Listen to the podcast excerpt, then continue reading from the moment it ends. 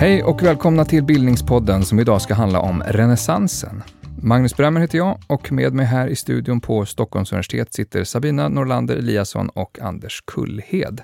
Sabrina, du är professor i konstvetenskap vid Stockholms universitet, specialiserad på 16 och 1700-talens bildkonst med ett särskilt intresse för Italien. just. Anders, du är professor emeritus i litteraturvetenskap, specialiserad bland annat på medeltida litteratur och aktuell med den första svenska biografin över Dante Alighieri. Varmt välkomna hit båda två. Tack. Tack så mycket. Anders, du får börja. Vad var renässansen? Eh, jag tror att enklast kan man beskriva renässansen som eh, en, eller egentligen en serie ibland rätt olikartade återknytningar till den antika kulturen, alltså den klassiska kulturen, eh, som eh, ägde rum på olika håll i Europa eh, under en ganska lång eh, tidsperiod. Eh, det är ganska eh, olika om man tittar i litteratur och konsthistorier hur man ser på kronologin här, men man skulle kanske kunna tala om den, i varje fall om man talar om den långa renässansen, så skulle man kunna tänka sig någonting i stil med 1300-tal eh, till eh, fram till 1600-talet. Eh, mm. Så det är någonting som äger rum under flera sekler. Ja, återknytning, det ligger väl i själva ordet renässans, eller hur? Ja, eh, alltså ordagrant så eh, betyder ordet renässans eh, återfödelse, rinascita, som eh, eh, humanisterna i Italien kunde tala om. Och det är då i huvudsak alltså en återfödelse av den antika, den klassiska kulturen som man avser. Och eh, det är ju någonting sensationellt som händer här. Alltså, det finns en grupp lärda som, som kom att kallas för humanister som som eh, utdefinierar eh, eh, flera sekler av föregående kulturliv. Det, det kallar man för, på latin heter det media tempestas, alltså en tid som kommer emellan. Vi säger ju mm. medeltiden mm. numera. Mm. Och så då sätter man fokus på sig själv som de stora grandiosa förnyarna av en klassisk kultur som har gått förlorad. Just det, det här är viktigt. Man kommer efter det barbariska, den barbariska medeltiden och återupptäcker ett, ett klassiskt arv. Så kunde, så kunde man ofta uppleva det, ja. Mm. Eh, Sabrina, det här är ju en eh, extremt romantiserad epok. V vad är det som är så fascinerande med renässansen? Jag tror att när, när vi talar om det här med att eh, olika epoker romantiseras i vår egen tid så kan det vara ganska bra att eh, gå tillbaka lite grann till 1800-talet och till eh, 1800-talets andra hälft. När väldigt många av de här klassiska historiska perioderna finner sin formering. Och eh, vid den här tiden också i Europa med, med centrum lite grann i Tyskland så får ju också flera kulturvetenskaper sina specifika discipliner, konsthistoria till exempel och så vidare. Och i takt med att man bygger de här disciplinerna så börjar man också att bygga eh, de historiska periodiseringarna och man börjar berätta historien på ett väldigt, väldigt tydligt, regelmässigt eh, sätt. Och renässansen som period kommer att inta en väldigt, väldigt tydlig eh, och prominent position i den här historieskrivningen. Och det tror jag gäller lika mycket inom litteraturen som, som inom konstvetenskapen. Om vi ska säga någonting mer om den här etiketten, renässansen. När myntas den här termen för den här tiden? Eh, ja, alltså eh, de italienska humanisterna talade om återfödelse och upplevde också att de tog del i en sådan mm, under, från och med 1400-talet och framåt. Mm. Men det innebär ju inte att i de eh, första mm, eh, stora eh, litteratur eller kulturhistoriska bemärkelserna, där inte den, alltså man talar mycket oftare om medeltiden och den nya tiden. Renässansen är inget huvudbegrepp där utan det är då den eh, tyske, nej nu säger jag, eh, den schweiziske eh, kulturhistorikern eh, Jakob Burckhardt eh, som kommer med ett verk som heter Renässanskulturen i Italien 1860 eh, tror jag, som kommer att få en så, spela så stor roll mm. i, och, och fortfarande påverkar vårt förhållande till renässansen och renässanskulturen. Hur då? Så det, jo, Burkhardt är då eh, en del av 1800-talets kultur naturligtvis, alltså under det århundrade han levde. Och han delade bland annat det här seklets fascination för vad vi, vad vi kunde kalla starka eh, personligheter, stora män, eller rent av vad hans eh, eh författarkollega eller filosofkollega Friedrich Nietzsche kallade övermänniskor. Och det är den här typen av starka individer som han plockar fram och sätter fokus på i den här boken. Eh, till exempel de it, furstarna i de italienska städerna som ofta själva var ute på slagfälten och krigade kallades för kondotjärer, starka, färgstarka personligheter mm. eh, som kommer i fokus i renässanskulturen på det här sättet. Är, är inte det just också en uppfattning eh, om den här tiden, att det är någonstans födelsen av den moderna människan, det är födelsen av den moderna världen någonstans. Eh, människor borde reflektera över sig själva som individer och så vidare. Hur, i hur, hur hög grad är det där en efterhandskonstruktion? Eller är det så att det någonting verkligen händer i den här tiden som, som har med det här att göra? Det är lite svårt, det är svårt att säga. Eh, jag tror att Burkhardt har spelat en fullständigt fundamental roll i skapandet av den här idén av renässansens individualism.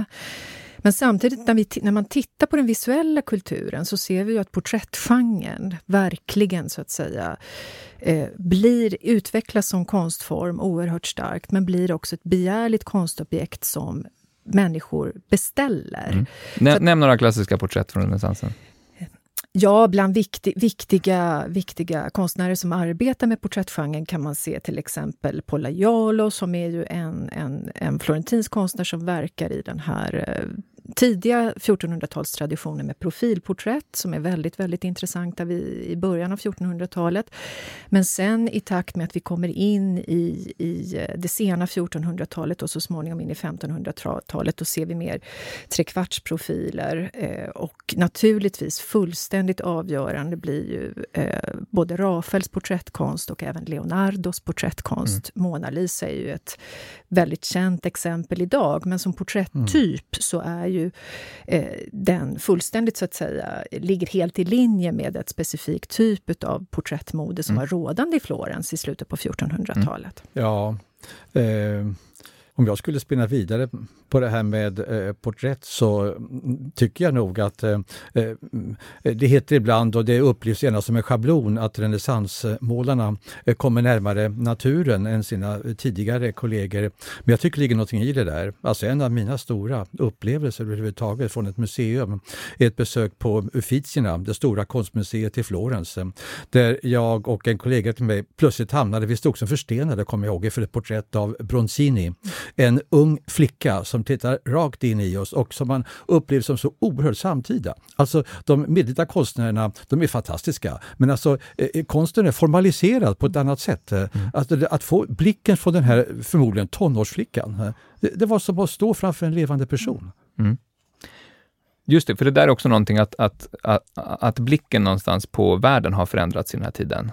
Ja, eh, det brukar heta så. En, jag vet inte om det är Michelet eller om det är Burkhardt som myntar egentligen det här med att... Michelet måste du berätta om det. Ja, Michelet är en, en fransk historiker, en fransk kulturhistoriker, en föregångare på sitt sätt till Burkhardt under 1800-talet. Eh, alltså som, som var inne på det här med upptäckten av världen av människan. Det brukar heta så och eh, det förutsätter då en syn på medeltiden ägnar sig åt Eh, i hög grad åt eh, andliga eh, ting och, och riktar så att säga blicken mot himlen medan man nu upptäcker den fysiska verkligheten, sinnevärlden mm. runt omkring. Det är en mycket, mycket stark schematisering och en förenkling som egentligen inte håller. Men det finns någonting av det här i Burkhards bok. Mm. Och ibland ser man i läroböcker fortfarande idag hur det här styr vår bild av renässanskulturen. Mm. Du talar om Uffizierna i Florens och du talar om, om italienska renässanskonstnärer. Det är mycket Italien och det är mycket Florens när man pratar om renässansen. Uh, varför är det så? Florens blir, jag tror att man kan säga det eh, med lite tvärsäkerhet, ett, ett absolut... Eh, lite tvärsäkerhet? Med lite tvärsäkerhet. ett absolut centrum för utvecklingen utav de här nya, nya idéerna och framförallt också de här olika yttringarna för de här idéerna. Det är lite renässanskulturens epicentrum? Det kan man nog lugnt säga. Mm. Eh, jo, jag kommer att tänka på ett eh, kulturhistoriskt verk om städer och urban kultur som jag såg för ett par år sedan med olika eh, maffiga bilder på framsidan. Aten, den klassiska kulturens eh, huvudstad. Eh, Los Angeles, den postmoderna kulturens huvudstad. Paris, 1800-talets huvudstad. Florens, naturligtvis renässanskulturens huvudstad. Ah, okay. Mm. Vi ska ägna det här samtalet åt att prata om tankar och idéer, och filosofi och politik, böcker och konstverk som definierar den här tiden. Men kan ni inte börja med att ge några exempel för att få en liten överblick? Eh, några exempel på tankar som tänktes och bilder som skapades under renässansen och som ni, som ni anser är viktiga. Sabina, vill du börja? Ja, det är ju, det är ju oerhört många, många verksamheter. Och jag tänker att, eh, för att knyta an till din fråga, att man kan börja någonstans i, i aktiviteter. Vad är det för typ av praktiker som man börjar se lite, lite utveckla sig vid den här tiden? Och någonting som är viktigt, även om det kanske inte äger rum i Florens exakt i början av 1400-talet, så är det den begynnande arkeologin. Att man börjar så att säga hitta hitta eh, ett embryo till, till hur man faktiskt ska, ska gräva för att få en större kunskap om den här antika kulturen. Mm. Och se, vi ser också att det här vetenskapliga ögat som ju naturligtvis ligger inom, inom ramen för filologin framför allt, men även vad gäller arkitekturen, att man närstuderar de antika byggnader som faktiskt finns, finns att se. Att den store florentinska arkitekten Filippo Brunelleschi han beger sig till Rom för att studera Pantheon till exempel, som ju är en byggnad som går att se vid den här mm. tiden. Den är alltså inte, inte, ligger inte under jord utan är frilagd. Så, så den här, just för att kunna ha den här blicken tillbaka på antiken så behöver man förstås ha kunskap och spår efter den här Exakt, tiden. Exakt, mm. precis. Och det här är, det är någonting som jag tycker är en, en, väsentlig, en väsentligt vikt, viktig förändring som sker. Det är det här kritiska vetenskapliga ögat mm. som ju går via, via texter naturligtvis, men också via, via betraktande. Så det är en viktig aspekt i, i det här. Sen finns det ju mängder med saker inom, inom det visuella. En, en helt fundamental praktik eller upptäckt vid den här tiden, det är ju centralperspektivet. Som mm, säg något om det. Det här är viktigt, det är konsthistoriskt Ja, precis. Fenomen. Och det är ju, framförallt så är det ju arkitekten Filippo Brunelleschi som experimenterar det här, med det här. Och det är ju någonting som vi ser även tidigare under, under från 1200-talet och framåt, att konstnärerna experimenterar med djupverkan och försöker arbeta med djupverkan för att få en, en, en så pass så att säga, mimetisk eller, eller en så pass verklighetsnära uppfattning utav, utav Eh, utav eh, eh, de konstverk som man så att säga då ska producera. Ja, vår bild av vad som är realistiskt bygger fortfarande ja, mycket på det perspektivet. Visst eller? är det så. Så att den här upptäckten som ju eh, lite grann då formuleras av Brunelleschi, den letar sig snabbt vidare till hans eh, samtida, de, de bildkonstnärer som är verksamma i hans generation. Och det här är också någonting som är väldigt intressant att se i Florens de första decennierna på 1400-talet. Det är att det här verkligen är intellektuella och konstnärliga kollektiv. Man arbetar arbetar i team bokstavligen och utbyter erfarenheter med varandra. Så att perspektivet som ju naturligtvis med fördel kan användas inom arkitekturen hittar också en naturlig väg in i bildkonsten. Och det enklaste sättet att förklara vad det faktiskt gör i en, i en tavla är, är djupet egentligen? Det är djupet, precis. Att man utgår från en så kallad då, eh, blickpunkt eh, i, i, eh, i en bildyta. Mm, och sen, som ett diagram nästan? Ja, mm. exakt. Anders, vad, vad säger du? Några, några viktiga no, några centrala, från, några från centrala bilder. Mm, eh, från renässanskulturen. Eh, jag kommer att tänka på ytterligare en italienare. Inte florentinare, men likväl italienare, en filosof eh, som levde på 1500-talet som heter Giordano Bruno, som Eh, Eh, formulerar en, en, vision av ett eh, universum som är i princip ändlöst. Eh, det hör, tror jag, till de stora eh, innovationerna. Vi har talat om innovationer här i renässanskulturen. I den gamla världsbilden så eh, var, befann sig jorden i tillvarons centrum och sen så välvde sig eh, oftast eh, efter eh, den gamla klassiska världsbilden, eh, nio himlar eh, runt, eh, nästan som, som olika lager eller skal runt eh, jorden. Mm, allt ifrån månen och eh, ända bort till Saturnus och så här, långt där bortom då fixstjärnorna och sen någonstans där bortom kanske Guds verklighet som är Dantes medeltida universum. Mm. Nu så eh, får vi den världsbild som vi tror jag i princip fortfarande vi har. Alltså ett världsallt utan slut och utan rymd och det kan man förhålla sig till på olika sätt. Eh, Giordano Bruno var fullkomligt entusiastisk, poetisk mm. kan man säga, inför den här idén. Det är för mig en av de centrala eh, bilderna jag kommer att tänka på på en gång. Mm.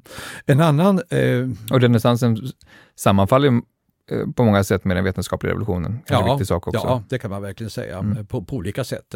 Alltså, eh, tidigare så, så, anser man att människokroppen består i princip av fyra olika vätskor som, mm. som då blandas på olika sätt. Och nu upptäcker alltså engelsmannen Harvey eh, blodomloppet i början på 1600-talet. Det är också då början på den, kan man säga, den moderna medicinen. Mm. Så det är väldigt mycket som händer här, de här vetenskapliga upptäckterna. Och eh, i samband med dem, eh, och med särskild, tror jag, eh, emfas, alltså tonvikt på den litterära eh, kulturen så eh, uppfinner eh, Johannes Gutenberg eh, boktryckarkonsten, boktrycket runt 1400-talet. Och jag skulle tro att för litteraturens del är det absolut det viktigaste som mm. händer mm. under den här perioden. Mm. Eh, tidigare så eh, alltså en, en medeltida bok eh, var svår att få tag på. Den var unik. Det var en handskrift eh, som någon har kopierat. Den var vacker, den var full med färger, snirkliga anfanger, som, alltså stora bokstäver som, som begynnelsebokstäver i stor stil som skickar ut girlanger över boksidorna, handskrivna kommentarer i marginalen, ja allt var handskrivet. Nu får vi eh, då i princip eh, jämnt satta böcker ägnade åt företrädesvis tyst läsning, en homogenisering av den litterära eh, kulturen mm. som kommer att spela en oöverskådlig roll. Eh, och, eh, Inte minst för hur tankar och bilder spreds under ja. de kommande, ja, ja till, fram till idag. Precis, och, eh, och det kännet, kommer alltså känneteckna bokkulturen, den bokkultur som vi kanske just nu håller på att sätta parentes kring. Mm. Mm. Då. Det är intressant, ska vi återkomma till. Ja. Eh, om ni skulle få välja en eh, konstnär eller författare eller till och med ett specifikt verk som är representativt för renässanskulturen på något sätt, eh, vilket skulle ni välja då? Sabrina? Det är ju naturligtvis ett oerhört svårt val, men om man skulle välja någonting som lite grann förenar många av de fenomen som introduceras i den visuella kulturen under de här aktuella två århundradena så är det Sandro Botticellis Våren, La Primavera som kan beskådas idag på Uffizierna i Florens. Mm. Jag du tänker att vi återkommer till de här verken, annars väljer du i så fall? Eh, ja, det är enkelt. Det är valet enkelt. okay. Det är den italienske eh, 1300-talspoeten eh, Francesco Petrarcas eh, dikter som han samlade i en diktsamling som han ansåg så viktig att han kallade den precis så. Diktsamlingen med stort D.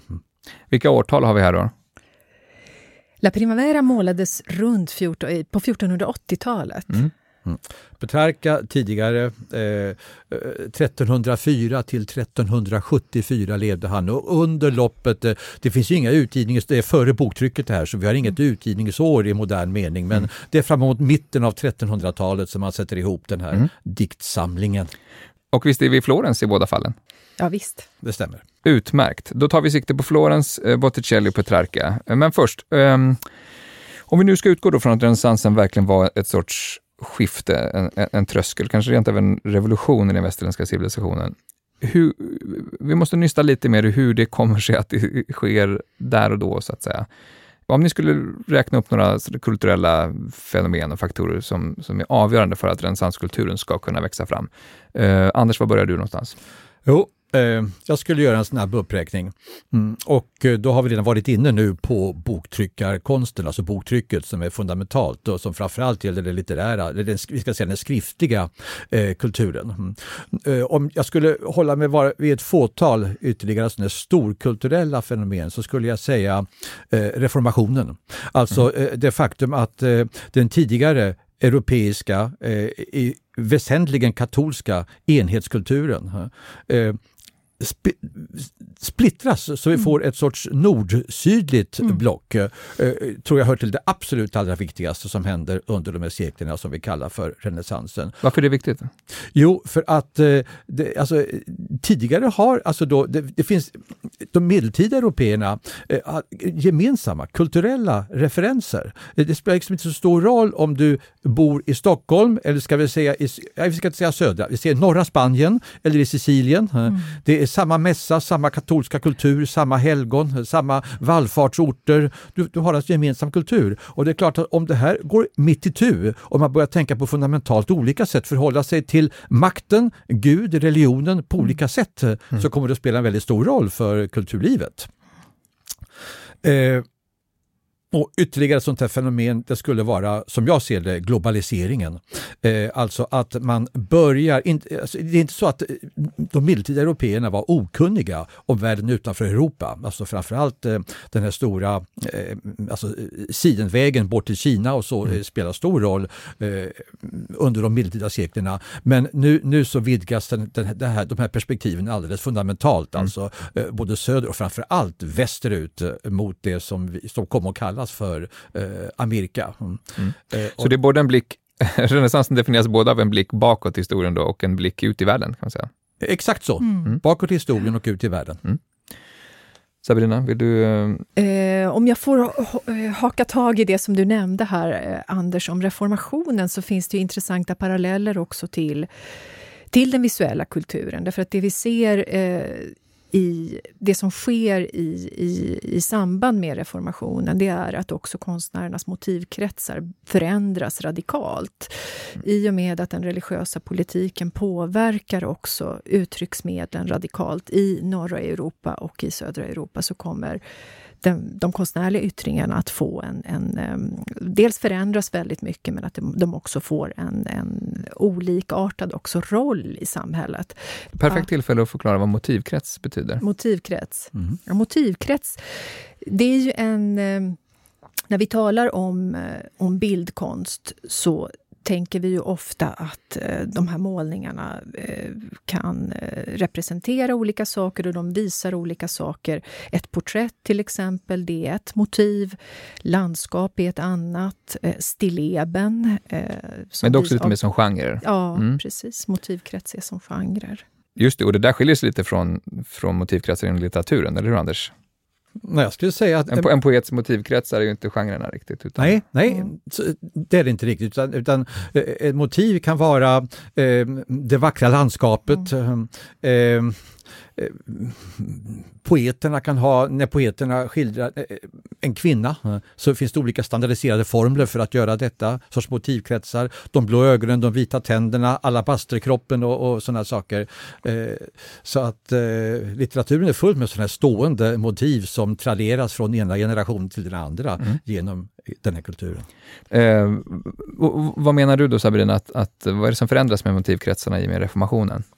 Ja, det som sker är ju till exempel att helgonkulterna eh, förbjuds i, i, den, i den nya så att säga, då, lutherska kyrkan. Och det innebär att konstnärerna ser ju eh, väldigt många motiv reduceras kyrkokonsten kommer att se helt annorlunda ut i de lutherska kyrkorna. Man jämför då med det som kommer att kallas då de katolska kyrkobyggnaderna och konsten kommer att få en helt väsensskild roll helt enkelt mm. inom de här olika grenarna utav den kristna kyrkan. Då har du den här nord-sydliga polerna som Anders var inne på. Ja, precis. Hur, hur uttrycker de sig visuellt? Bara säg något kort om det det är ju att, att i kyrkorummet så, kommer vi till, så ser vi till exempel inte längre några specifika altar för specifika helgonkulter utan det, det, man reducerar helt enkelt kraftigt bild, bilderna i kyrkorummet. helt enkelt. I, protestantiska. I den protestantiska mm. kyrkorna. Det här är ju en tid 1400-1500-tal eh, där också kvinnor får en framskjuten position. Har ni några exempel där och, och, och kan ni förklara hur det kommer sig? Ja, alltså i, eh, inom eh, litteraturen så kan man väldigt tydligt ser det här i, jag tror framförallt inom lyriken, diktkonsten.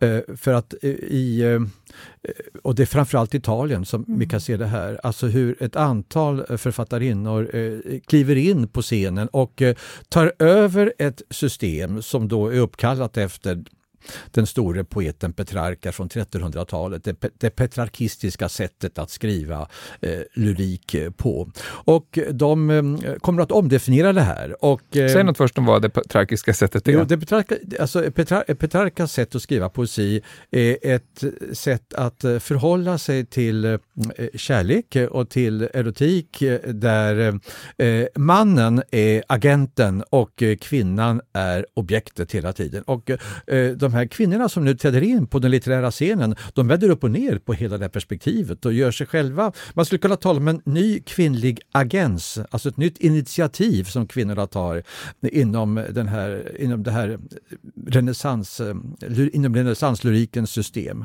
Här finns det några väldigt kända italienska namn, eller hur? Ja, alltså det mest kända i Italien är förmodligen Gaspara Stampa, den venetianska eh, poeten som verkade under runt 1550, eh, som skriver på det här sättet. Hon, hon eh, skriver till en man i nästan samma ordalag som Petrarca skulle skriva till en kvinna på. Mm. Och sen kan man se det här hos eh, eh Vittoria Colonna mm. som stod nära Michelangelo, mm. eh, Veronica Franco och så eh, vidare förgrenar sig det här ut till framförallt Frankrike i Europa och ända bort till den skrivande nunnan Sor Juana mm. Inés de la Cruz i den nya världen, alltså mm. det vi idag kallar för Mexiko eh, och då är vi framme vid 1600-talet. 1900-talet. Mm.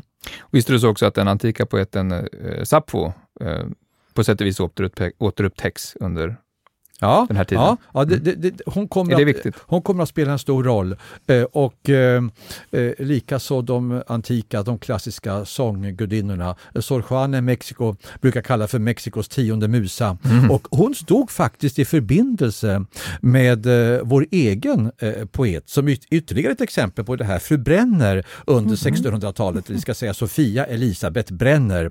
Eh, de brevväxlade med varandra och då har vi alltså Mexikos tionde musa och Nordens tionde musa som hon kunde kallas ibland också, som faktiskt står i kontakt med varandra över den Atlantiska eh, oceanen. Fantastiskt.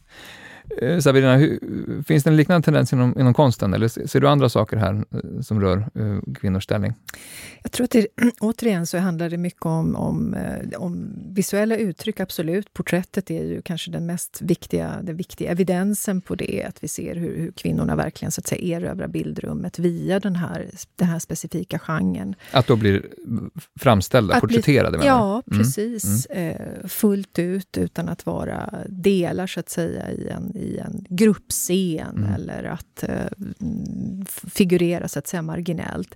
Men tittar man också på 1400 och 1500-talet så ser vi ju också att det inte bara är porträtt som produceras utan även oerhört mycket muralmåleri eh, muralmåleriet får ett, ett väldigt starkt uppsving. Och det är framför allt då kyrkorummen som dekoreras. Och där kan vi också se väldigt tydligt att de här prominenta familjerna i Florens till exempel, som ju tillhör det här övre, övre medel, den övre medelklassen som så småningom då tangerar till att bli ett slags ny aristokrati mm. eh, på sikt. Eh, att man är väldigt noga där med att, att i de här dynastiska bilderna där man lyfter fram familjens betydelse, att kvinnorna intar en väldigt central position i det här rent visuellt. Mm. Men tittar man också lite mer socialhistoriskt på det här fenomenet så ser vi att inom eliten, eh, som man inom historievetenskapen brukar kalla de här lite övre samhällsskikterna, att kvinnornas eh, uppfostran är, väldigt eh, omsorgsfullt genomförd vid den här tiden. Att ofta så, så följer de unga flickorna också sönernas uppfostringsprogram och modeller mm. in i, i de här familjerna. Mm. Och en annan aktivitet eh, som ju växer fram under de här två århundradena, det är ju samlaraktiviteten. Mm. Eh, att man börjar samla på föremål, man samlar på skulpturer, man samlar på antika mynt till exempel. Eh, och hela den här, det här embryot till det som så småningom också kommer att bli det moderna museet, det exploderar ju först, först under, under 1700-talet.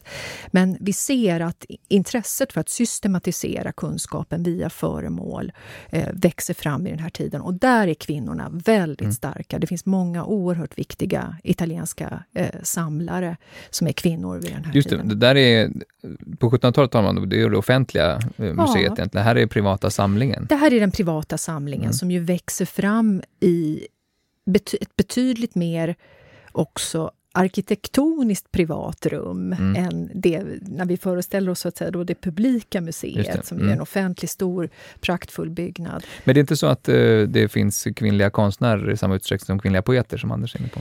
Det finns absolut kvinnliga konstnärer vid den här tiden eh, som också är verksamma eh, i de här eh, områdena. Och den mest namnkunniga är Sofonis Banguisala som ju är eh, också porträttmålare och verksam vid den här tiden. Mm. Eh, och eh, också oerhört framgångsrik mm. inom sitt gebit. Mm. Jag ska säga något kritiskt om renässansen. Ja. Går mm. det bra? Ja, absolut. jo. jo, alltså det, det var en fantastisk epok med med en hög grad av innovation inom konsterna. Eh, man kan nog säga att renässanskulturen det, var en förhållandevis eh, brutal epok eh, om man tar sikte på andra scener än de vi hittills varit mm. inne på. 1492, eh, det år som Columbus mm. åkte västerut, så enades också Spanien. Det kommer att bli ett vitt Spanien ehm, med en ny eh, kristen enhetskultur ehm, där den här rika medeltida kultur, eh, kultursyntesen eh, muslimskt, judiskt, kristet slås sönder. Eh, de sista morerna som det kunde heta i dåtidens litteratur, de sista muslimerna eh, fördrivs och de sista judarna fördrivs från Granada och från Spanien eh, samma år som de så kallade katolska kungarna Ferdinand och Isabella eh, kommer att ena det spanska riket. Eh, de nya europeiska nationalstaterna kommer att utbilda en form av ideologer som betraktar eh, Europa i det här nya globala perspektivet som en överlägsen eh, kultur. Ehm, så att när de, eh, när de spanska kolonisatörerna på 1500-talet följer i Columbus spår så får de med sig bland annat en grammatik. Ehm, en av de första europeiska folkspråksgrammatikerna kritikerna av Francisco de Nebrija eh, för att infödingarna, som de sa, mm. Eh, måste lära sig ett språk. Mm. Det är som att, de, som att de saknade språk, som att de vore språklösa. Mm. Och det kommer att färga av sig i tidens konst och i tidens eh, litteratur. Vi ser det i ett av epokens absolut mest kända skådespel, nämligen Shakespeares Stormen, mm. där eh, herren på den ö som står i centrum för det dramat, eh, Prosperon, har en eh, mörk, vi skulle säga betjänt eller slav som han kallar för Caliban. Och eh, när han beskriver Caliban så gör han det som att det vore ett, en sak, ett mm. ting. Mm. Det här tinget av mörker kallar jag mitt, säger Caliban.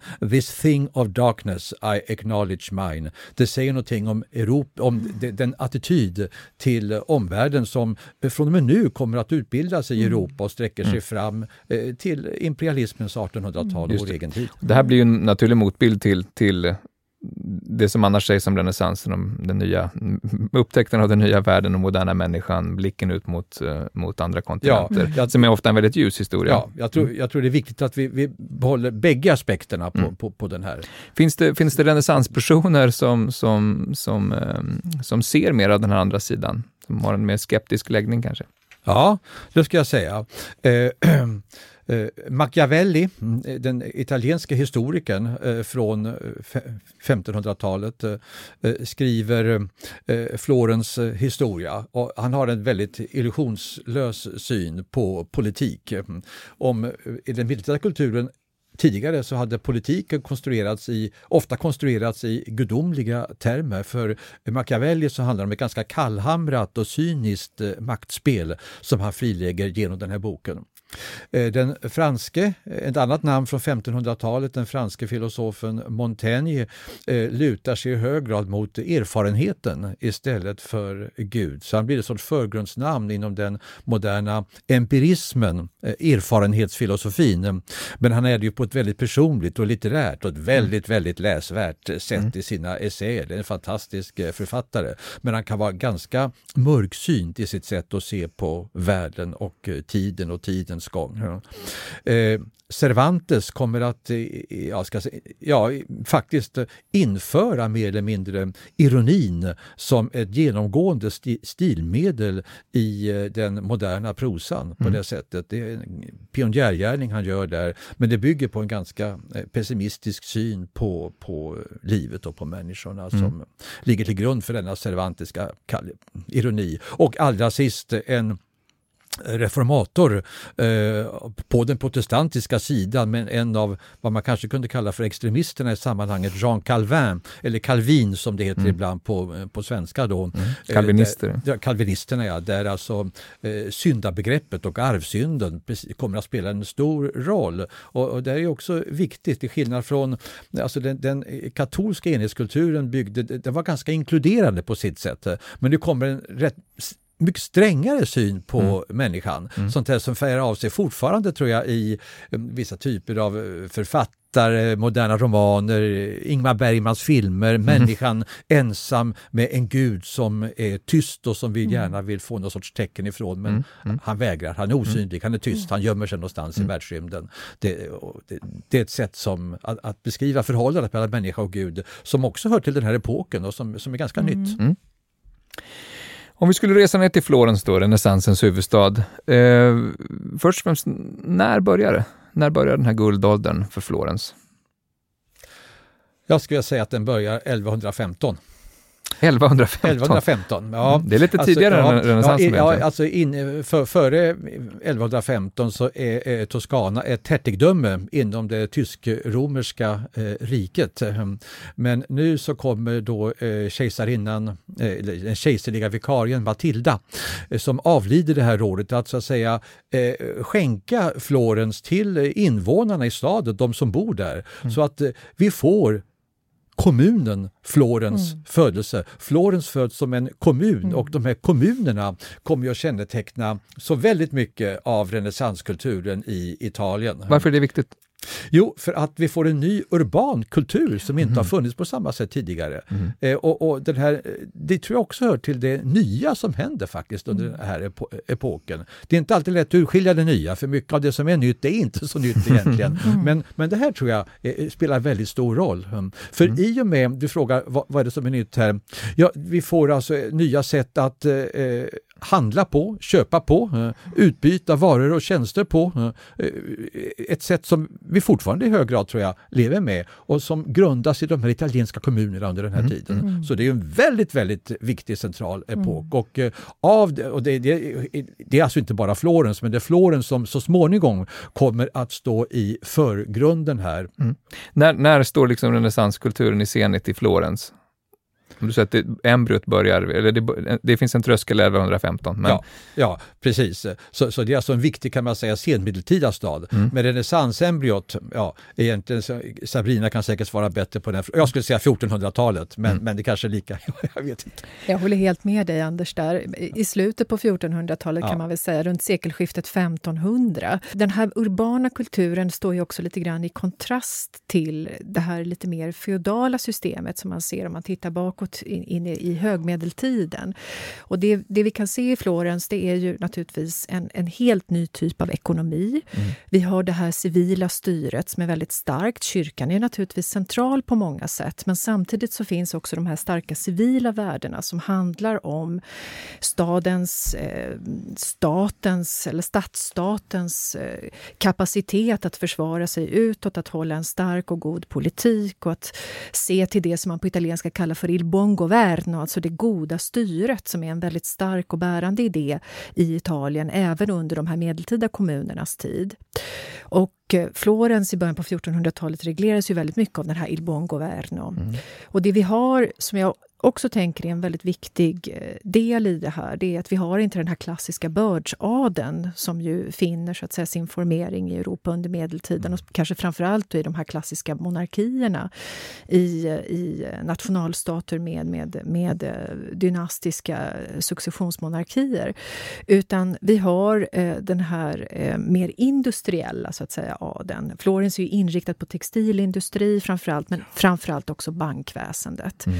Så staden blir oerhört rik, man lånar ut pengar från de här bankerna till hela, till hela Europa. Och den här textilhandeln är ju oerhört stark och prominent. Så att vi har ett, ett rikt samhälle. Det är mycket, mycket, mycket pengar i omlopp.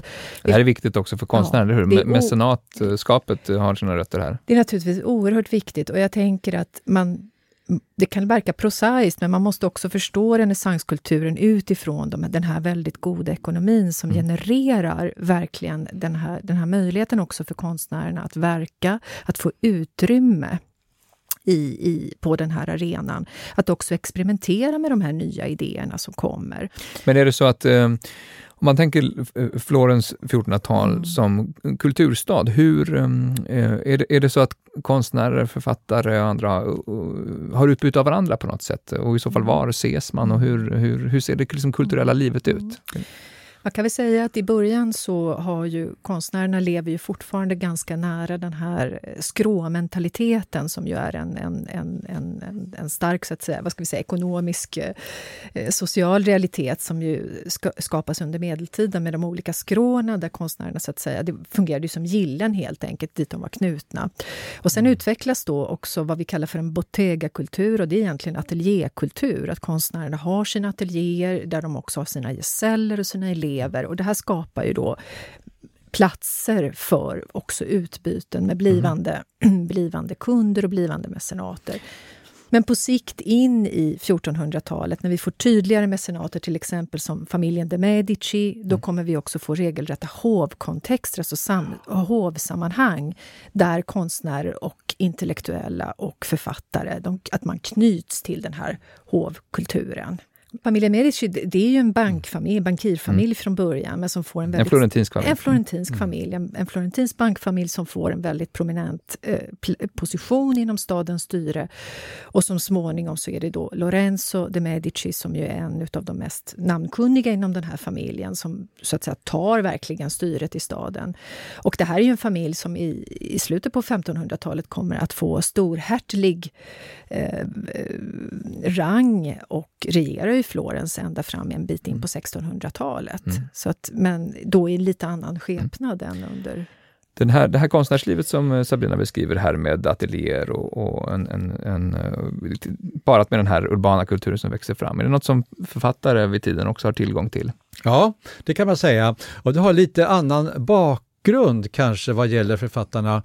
Eh, för att eh, en sak som också kännetecknar renässanskulturen, till skillnad från eh, de tidigare seklerna är att eh, det grekiska och den grekiska kulturen och det grekiska språket kommer att bli så viktigt. Eh, under medeltiden, nu förenklar jag lite grann, men om jag får förenkla lite grann så är det ju så att medeltiden saknar kontakt med grekisk mm. originalkultur. Mm. Det finns alltså undantag och så, va? men i stort sett så kan man faktiskt säga det. Man, man, man, kommer i kontakt med den grekiska kulturen via översättningar till latinet mm, eh, först och främst. Men nu och framför allt efter 1453 då eh, Konstantinopel, Bysans, eh, faller för det Osmanska riket, eh, alltså det vi kallar för Turkiet idag. Mm. Nuvarande Istanbul. Ja, just det, Istanbul. Då, precis, staden Istanbul. Så kommer då många av de grekiska intellektuella att söka sig västerut och majoriteten av dem hamnar i Italien och kommer att spela en oöverskådlig roll för det italienska kulturella livet. Titta bara på Rafael som Sabrina har nämnt där och hans stora målning Skolan i Aten som ibland mm. också finns på framsidor om böcker som handlar om renässansen och renässanskulturen och så. Va? Där alltså vi har Aristoteles och Platon som står i mitten. Och just Platon, Aristoteles är ett namn också under medeltiden, men knappast Platon, eller bara mm. indirekt. Men nu kommer Platon att segla upp mm. som ett dominerande namn i det intellektuella Europa under den här tiden. Så att, och, så att inflödet av intellektuella från bystånd spelar roll för så att säga, den här kulturens möjligheter att också göra någonting av, av det här antika eh, arvet som, ja, som börjar bli, bli synligt? Definitivt, i och med att det grekiska, eh, den grekiska kulturen blir nu tillgänglig på ett annat sätt. Mm. Så fortfarande är det så, till exempel under 1300-talet, att Petrarca har, han har inget grepp om grekiskan, medan Boccaccio börjar närma sig det grekiska språket, eh, förstår hjälpligt. Och sen ju längre fram vi kom inom 1400-talet, ju, ju, ju starkare blir de här kontakterna med grekiska intellektuella och med det grekiska språket och i förlängningen därav med den grekiska originalkulturen. Mm. Så det... att eh, eh, då är det ju så att eh, någonting som är intressant i samband med namnet Platon var att eh, i det gamla Aten så hade vi en akademi som tog mm. hand om eh, studiet av Platon och Platons skrifter och det moderna akademiväsendet, vi har flera exempel på det idag i till exempel Sverige, eh, Konstakademin, Svenska mm. akademin, Vetenskapsakademin, Vitterhetsakademin.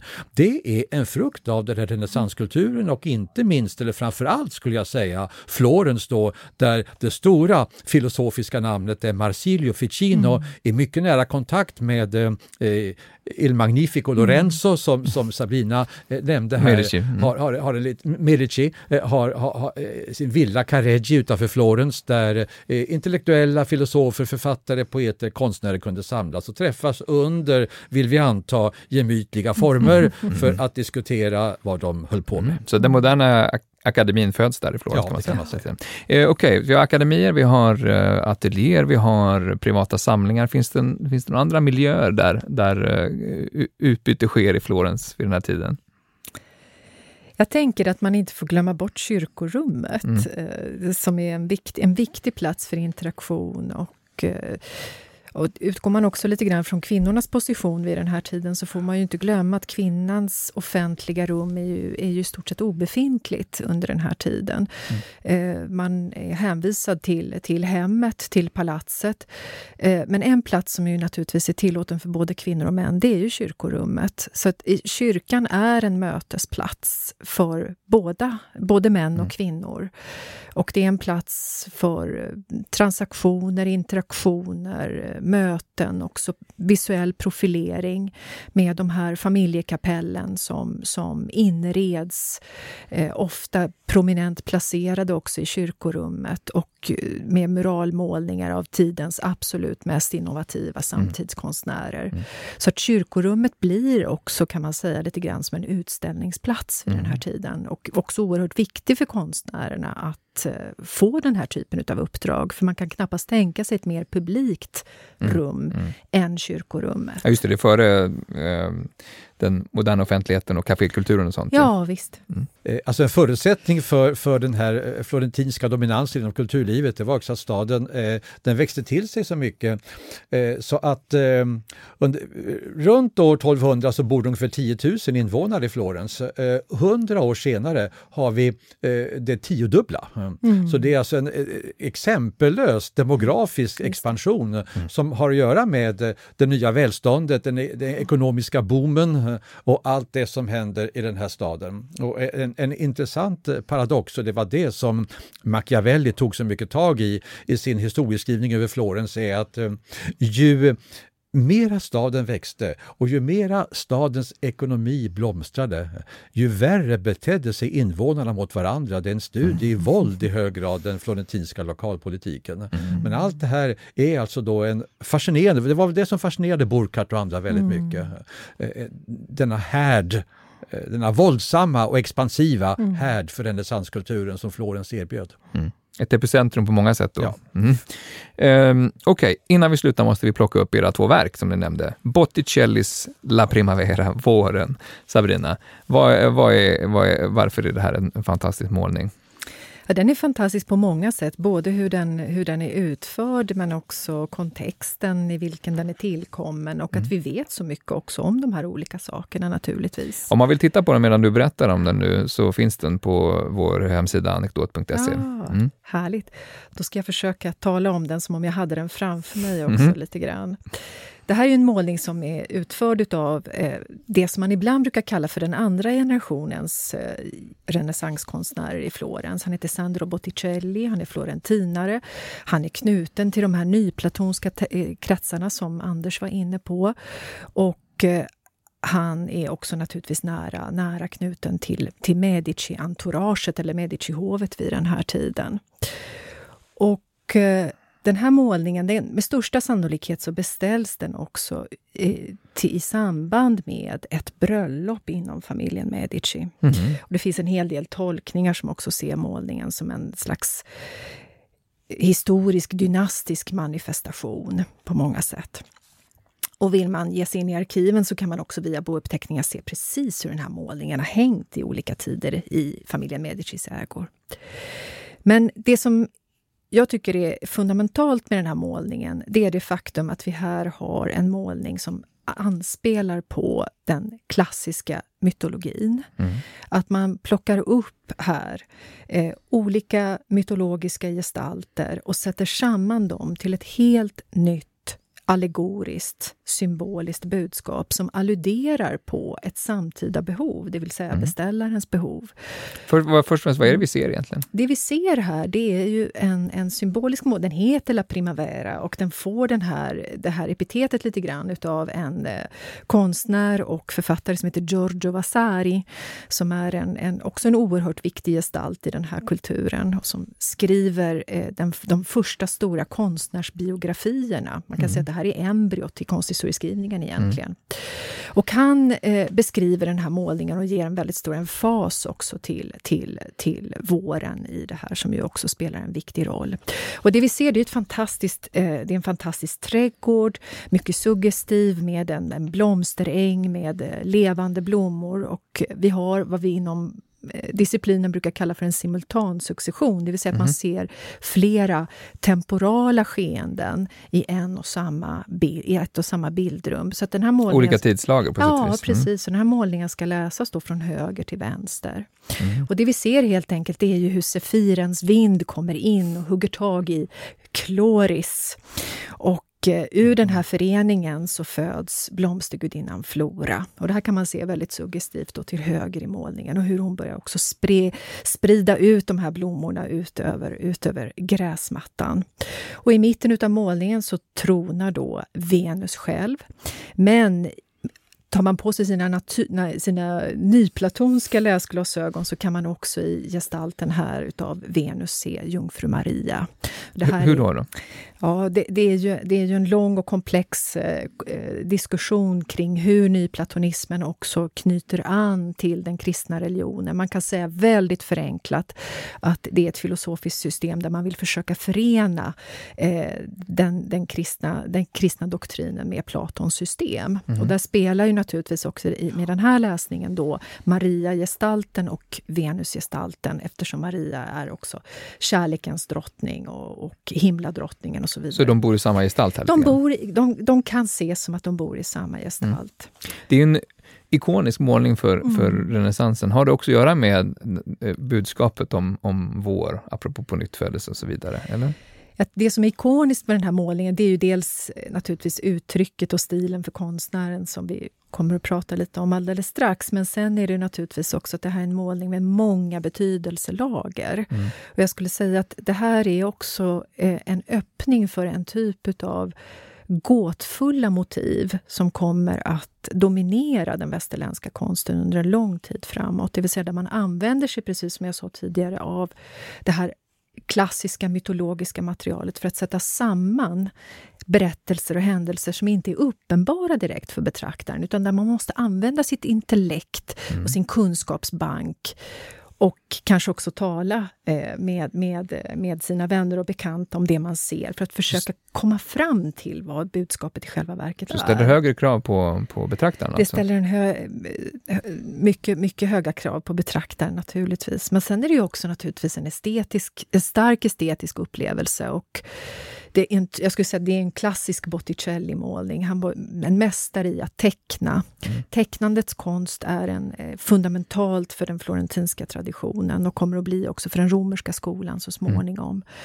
Mm. Eh, oerhört linjär, eh, oerhört pregnant vad gäller färghantering.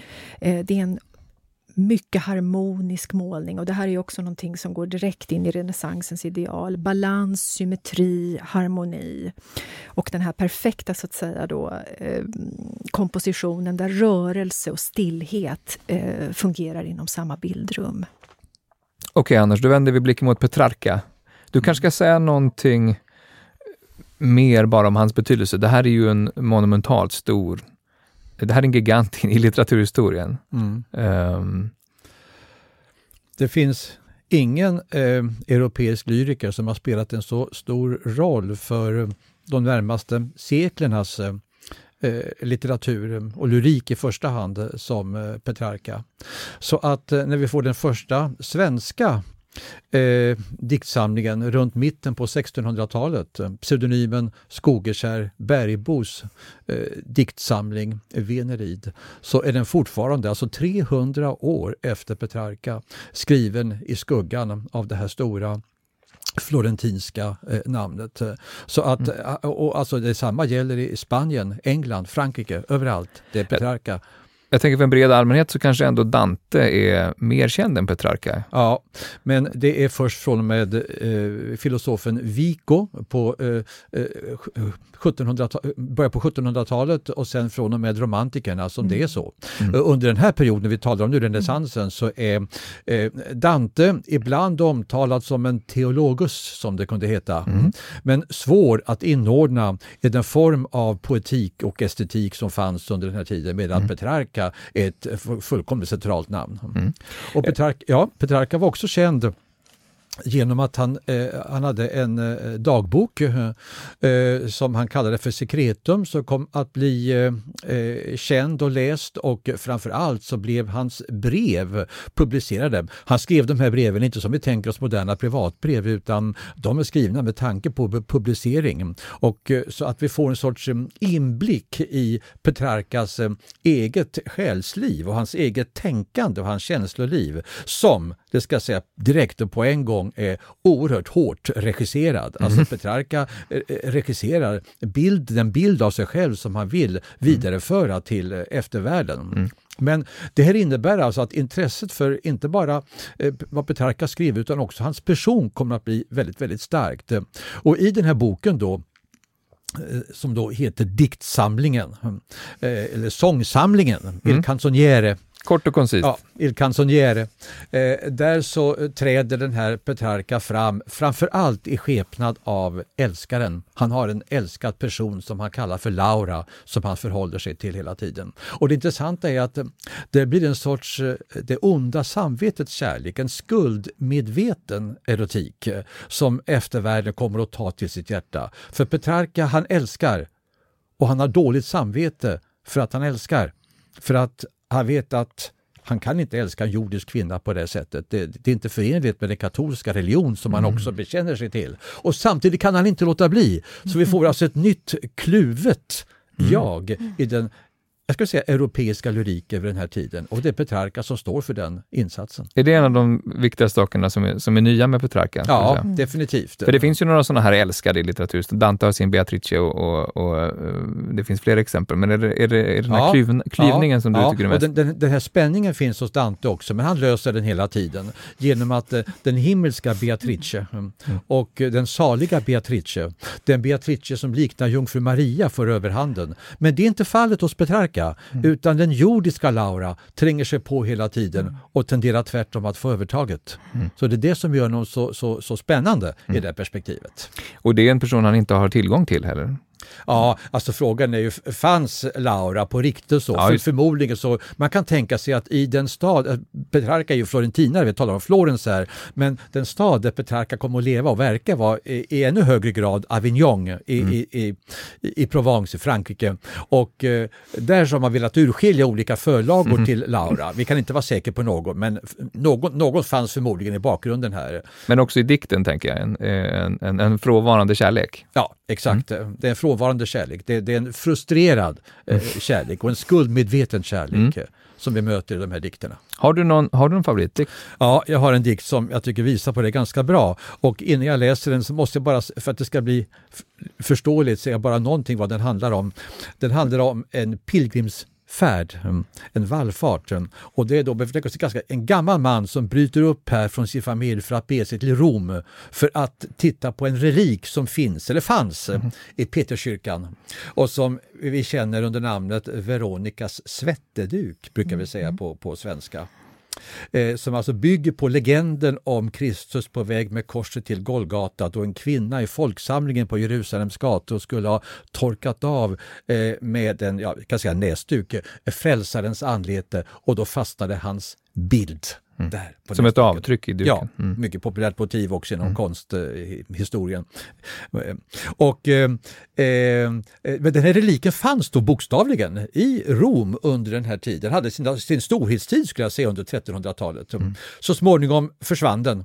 Förmodligen i samband med skövlingen av Rom, Il Sacco di Roma, eh, 1527. Mm.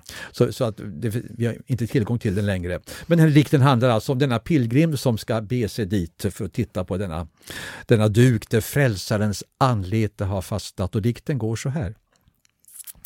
En gamling, blek och grånad, överger den ort han vikt sitt liv, ett älskat hem och sin familj som djupt bekymrat ser hur deras kär, käre fader lämnar dem.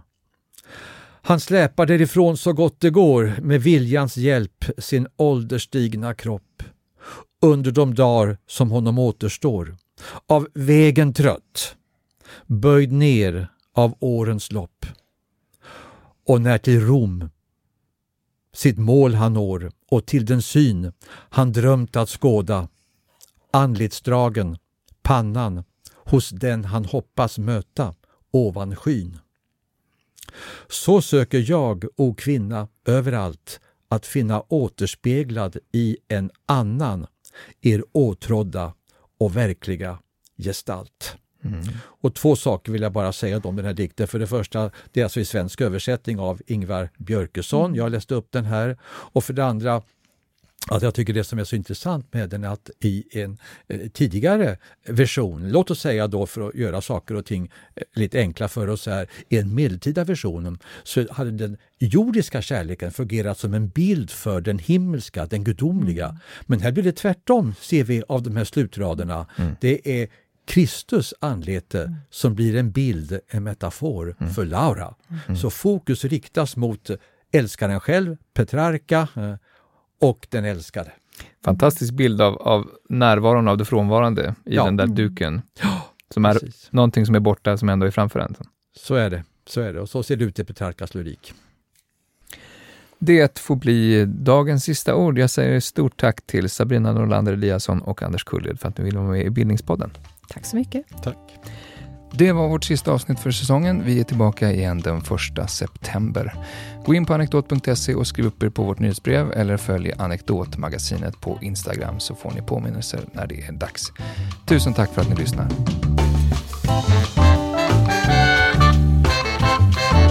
Du har lyssnat på Bildningspodden, en del av bildningsmagasinet Anekdot. Fler poddar, filmer och essäer hittar du på anekdot.se. Thank you.